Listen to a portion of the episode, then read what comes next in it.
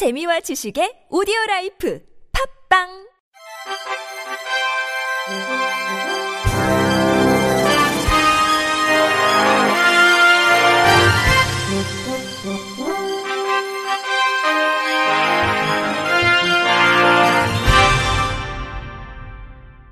청취자 여러분 안녕하십니까? 3월 2일 목요일 KBIC 뉴스입니다. 한국장애인고용공단은 장애인의 공직 진출을 지원하기 위해 오늘부터 오는 8일까지 전국 5개 권역에서 2017년 장애인 공직 설명회를 개최합니다. 이번 설명회에서는 장애공무원 인사정책, 2017년 국가직 중증장애인 경력경쟁 채용정보, 군무원 채용정보 등을 안내하며 선배의 생생한 성공 사례 소개와 공무원 면접 특강도 마련됩니다. 공무원 시험을 준비하거나 관심을 갖고 있는 장애 구직자는 누구나 참여할 수 있습니다.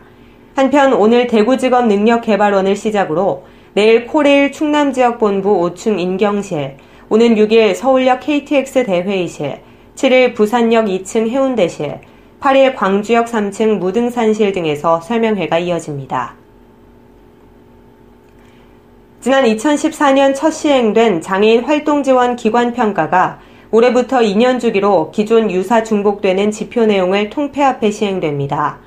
국민연금공단 장애인지원실은 지난달 28일 이룸센터에서 2017년 활동지원 기관평가 설명회를 통해 이 같은 평가 매뉴얼을 소개했습니다.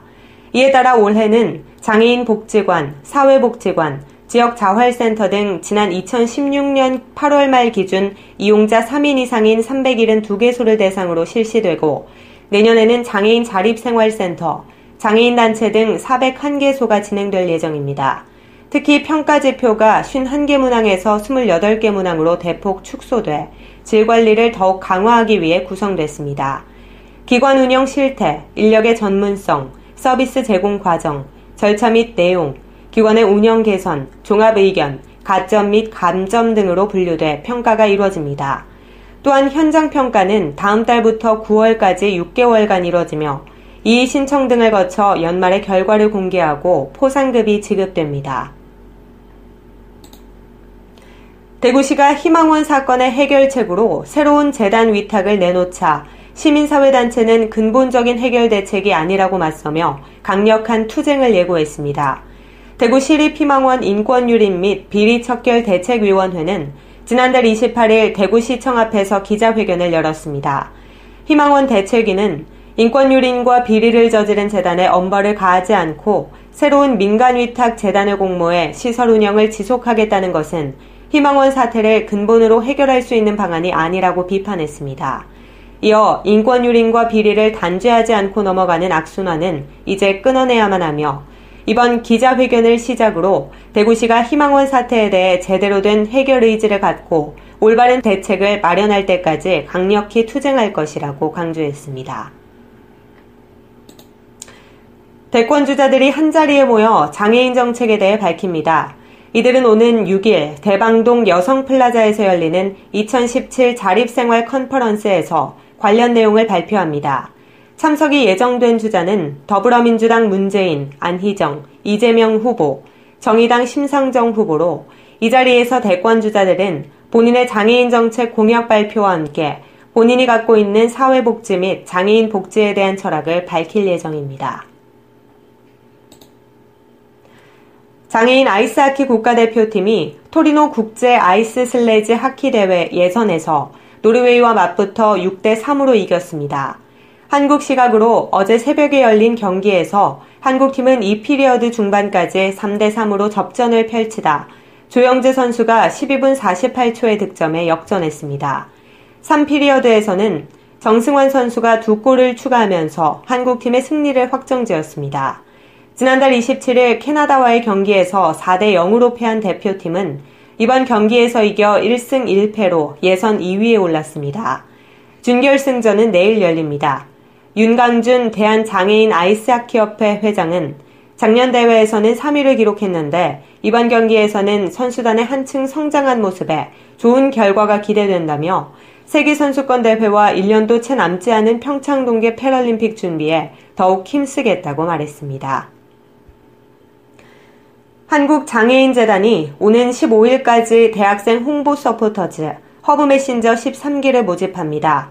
허브메신저는 온오프라인 활동을 통해 장애와 장애인에 대한 인식 개선과 재단의 공익 사업을 알리는 역할을 하는 대학생 봉사단으로 2010년 7월에 시작됐습니다.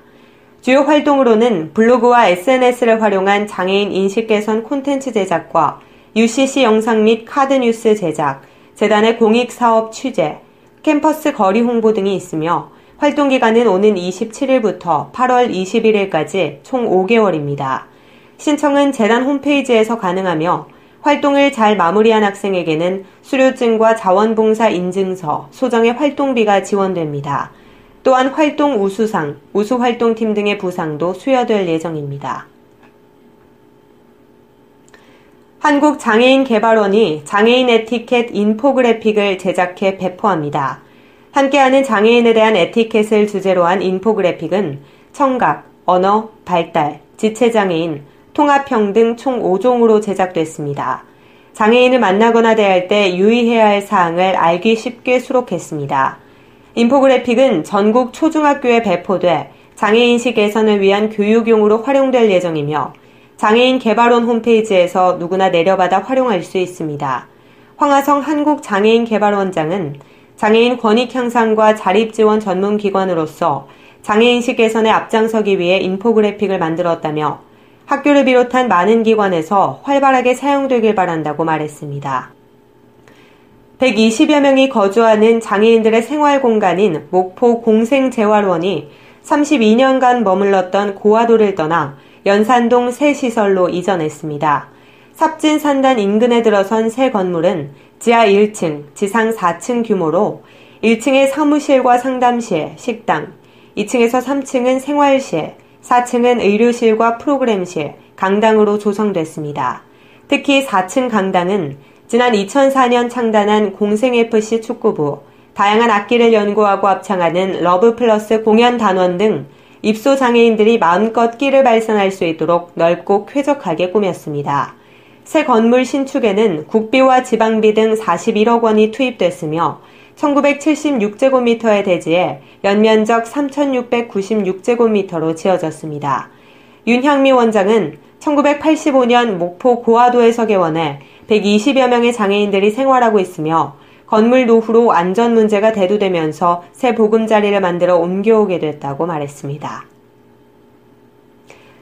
끝으로 날씨입니다. 전국이 대체로 맑은 가운데 내일까지 동해안 너울로 인해 높은 파도가 일어 방파제나 해안도로를 넘는 곳이 있겠습니다. 시설물 관리와 안전사고에 유의하셔야겠습니다. 내일 아침 최저기온은 -7도에서 2도, 낮 최고기온은 8도에서 14도가 되겠습니다. 바다의 물결은 서해 앞바다와 남해 앞바다에서 0.5에서 2m, 동해 앞바다 0.5에서 3m로 일겠습니다. 이상으로 3월 2일 목요일 KBIC 뉴스를 마칩니다. 지금까지 제작의 이창훈, 진행의 조소혜였습니다. 고맙습니다. KBIC